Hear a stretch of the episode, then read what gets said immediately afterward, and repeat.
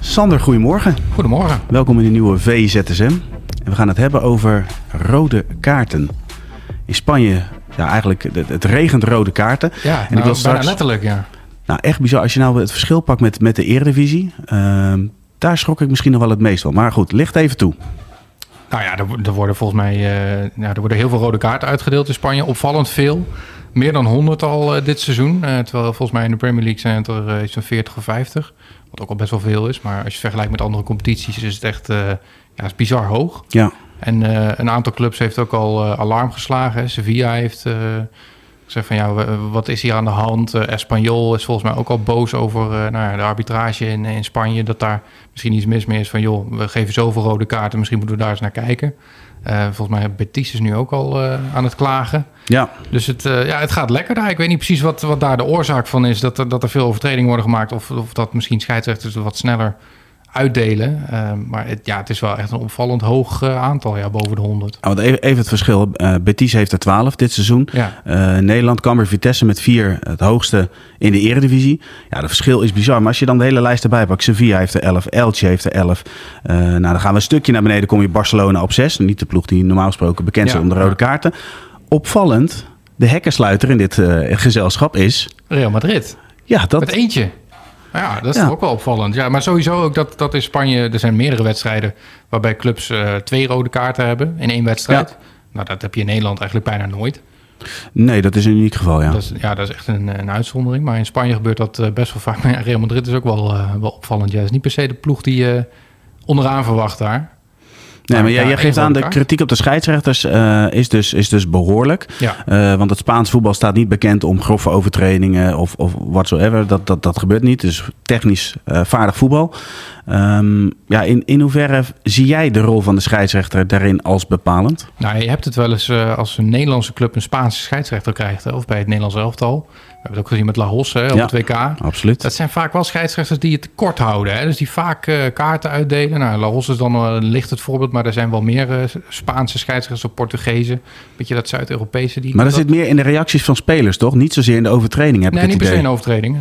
Nee. Maar ja, ik heb niet iedere wedstrijd in Spanje gezien. Dus ik weet niet precies of alle rode kaarten terecht zijn. Maar ja, het is wel echt... het is bizar eigenlijk dat we het hier over hebben ook... Ja, ik ben alleen benieuwd hoe hoog dat gaat eindigen. Ja, nou, dus, als we nu al boven de 100 zitten, dan ben ik nog benieuwd. Precies, een record longt. Ja. Er wordt vanavond ook gevoetbald. Champions League. Naar welke wedstrijd kijk jij het meest uit, Sander? Ja, toch wel City Bayern. Dat vind ik wel een heel interessante pot. City natuurlijk hartstikke in vorm. Volgens mij 8 keer op rij gewonnen nu in alle competities. Nou, Bayern loopt nog niet echt heel erg lekker onder Tuchel. Uitgeschakeld in de beker. Nou, in de afgelopen weekend dankzij de licht gewonnen. Ja. Van Freiburg, maar heel makkelijk ging dat ook niet. Dus ja, die zijn niet echt in de beste vorm. En ik denk dat City wel... Ja, dat is toch een hoog favoriet natuurlijk. Maar die gaan thuis ook wel winnen. Ja, maar pak Bayern dan bijvoorbeeld in de Champions League weer. Toen waren ze echt tegen PSG, waren ze gewoon echt heel erg sterk. Dat is dan wel weer opvallend. Ja. Dat dan toch in een andere competitie... alsof er een andere ploeg staat bijna. Ja. Maar ik denk dat City thuis wel gaat winnen... en dat Bayern het wel heel lastig nog gaat maken in die return. Dat ze misschien daar ook wel een beetje op hopen. Maar wel echt een interessante wedstrijd natuurlijk. Hè. Dit zijn wel de wedstrijden waar je het meeste naar uitkijkt in zo'n knock-outfase. Dat soort ploegen elkaar treffen. Ik bedoel, we hebben ook Benfica tegen Inter. Dat is ook interessant, maar dat is wel van een ander niveau, vind ik. Ik ben wel benieuwd naar Roger Schmid. Zeker, dat gaat doen. Nou, nu het over coach heb. Ik ben ook wel benieuwd naar het duel tussen Pep Guardiola en Thomas Tuchel. Die hebben natuurlijk ook vaker tegen elkaar gespeeld. Hebben een goede band met elkaar. Kennen elkaar door en door. Zeker. Dat maakt het ook wel weer interessant. Dus in die zin kijk ik eigenlijk nu al uit naar de VI Pro-analyse van Pieter Zwart na de wedstrijd. Toch nog even terugkomend op Bayern. Geweldig goal van de Ligt. Alleen, ik vond Kimmich op een gegeven moment met het juichen naar die supports... dacht ik van, dat past toch helemaal niet bij Bayern? En dan vraag ik me wel af, joh, wat speelt dat? Het is natuurlijk een onrustige periode geweest in München. Ja, hoe heb jij daarnaar gekeken? Ja, misschien ook wel een beetje frustratie die er dan uitkomt, hè? Omdat het gewoon niet lekker loopt. Daar zijn we niet gewend van ze. Nee, bij Bayern zijn ze altijd gewend dat ze potjes makkelijk winnen. Hè? Zeker tegen Freiburg. Ja, dat is niet echt een tegenstander waarvan je denkt van... nou, daar gaan we het heel erg moeilijk tegen krijgen. Maar ja, zelfs dat soort ploegen maken het Bayern nu moeilijk in de competitie. En Freiburg heeft ook wel echt een goed seizoen natuurlijk. Is dan 5e of 4e volgens mij. Kunnen nog in de Champions League gaan plaatsen. Dus ja, dat is heel erg frustrerend voor Bayern. Die zijn gewend dat ze met 80 punten bovenaan staan. En de concurrentie is ver weg. Ja, dat is dit seizoen natuurlijk niet het geval. En die titel is nog verre van binnen. Ja, klopt. En toch heb je altijd wel het gevoel van, het gaat wel weer opgelost worden. Heb jij dat ook niet? Nou ja, dat is ook niet zo gek. Want volgens mij zijn ze nu 118 keer achter elkaar kampioen geworden. Dus dan, nee, maar het is, natuurlijk, dat is ook wel logisch. Maar zelfs in een minder seizoen uiteindelijk denk ik van ja, ze worden toch al kampioen. Want PSG zijn we ook niet logisch, maar die worden toch al kampioen. En zo heb je meestal, natuurlijk... want ze hebben wel vaker seizoenen gehad waarbij wat lastig ging. Hè, dat ook de trainer onder druk kwam te staan. Dat is eigenlijk al snel bij Bayern als je niet wint. Maar meestal kwam het dan toch wel goed. Zeker in die laatste fase van het seizoen. Ja. Volgens mij een paar jaar geleden hebben we dat ook wel gehad. Met Kovac ook nog die periode. Klopt, ja. Ja, dat zal nu misschien ook wel gaan gebeuren. Maar ja, het is toch altijd weer die vrees bij Bayern van misschien gaat het wel mis. Ja, en het grappige is, we zitten dan nu we zitten al in de maand april. En we praten over het loopt niet helemaal lekker bij Bayern. Ja. Maar wat als ze gewoon kampioen worden? Wat als ze het niveau van de Champions League vasthouden? Dan kan het zomaar topseizoen zijn. Het ligt zo dicht bij elkaar. Ja. Nee, maar daarom was ook de verrassing heel groot dat Nagelsmann werd ontslagen. Daar was natuurlijk wel meer aan de hand. Maar op zich sportief gezien ging het nou niet dramatisch of zo. Dus ze stonden nog bovenaan. Deed in de Champions League gewoon heel erg goed. En ze kunnen die Champions League nog winnen. Ze kunnen nog kampioen worden. Ze kunnen alleen de beker niet meer winnen. Maar we hebben trouwens een nieuwe rubriek op YouTube. Dat is Wat als Woensdag. Daarin hebben Pieter Zwart en Bas van der Hoven... die hadden Wat als Julian Nagelsmann trainer is van Real Madrid. Dat is echt een kijktip op YouTube. Daar moest ik net even aan denken.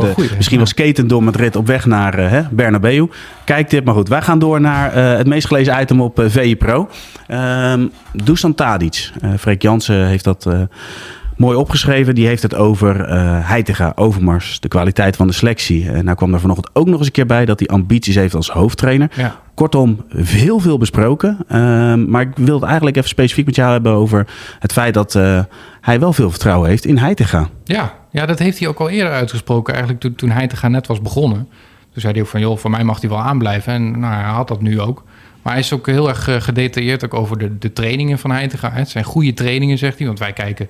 eigenlijk alleen maar naar resultaten en hoe iemand zich presenteert. Precies. Bij conferenties en zo.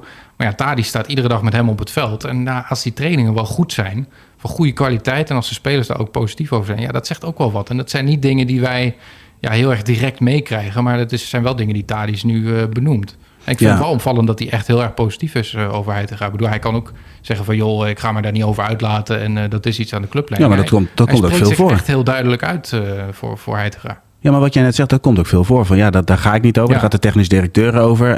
Wij zijn er om nu resultaten te boeken. Ja, hij gaat niet zeggen van joh, Heitinga, die kan er helemaal niks van. Dat zou je niet zo snel doen als speler. Maar vaak blijven ze op de vlakte. Ja, je blijft meer op de vlakte en niet echt uitspreken. Maar ja, dit is wel echt een duidelijke voorkeur. Ja, precies. En dan ook nog eens een keer vanochtend het stukje dat hij zelf ook ambities heeft als trainer. In zijn contract staat ook dat hij aanblijft als trainer na zijn actieve loopbaan in Amsterdam en dus bij Ajax. Kan in de jeugd zijn, kan als assistent zijn, maar uiteindelijk wil hij de hoofdtrainer van Ajax worden. Ja, vind ik wel opvallend op zich. Dat hij zich nu al uitspreekt van ik wil dat worden. Hij zei volgens mij zelfs ik ga het worden. Ik word ooit trainer van Ajax. Nou, ik heb weinig spelers gehoord die dat echt zo uitgesproken hebben gezegd. Maar Tadic is wel iemand die uitgesproken heeft. En ik zie het ook op zich wel voor me. Hè. We hebben volgens mij die wedstrijd toen tegen Volendam gehad uit met Scheuder. Dat hij daar langs het veld stond, dat was hij eigenlijk al een beetje. Ja, maar dat zegt niks, Sander. Want ik kan me een wedstrijd van Feyenoord herinneren... dat Dirk Kuyt met de stoppers langs het veld komt. Dat is tot dusver. Heeft dat niet de uitwerking gehad op een glansrijke loopbaan? Nee, maar goed, dat kan bij Tadic natuurlijk ook. Hè. Als hij trainer wordt, dat het eigenlijk helemaal geen succes wordt. En misschien moet hij ook wel beginnen bij ADO daarna. Precies, duidelijk. Ja. Nou, Sander, hartstikke bedankt voor jouw bijdrage aan deze VZSM. En tot de volgende. Yes.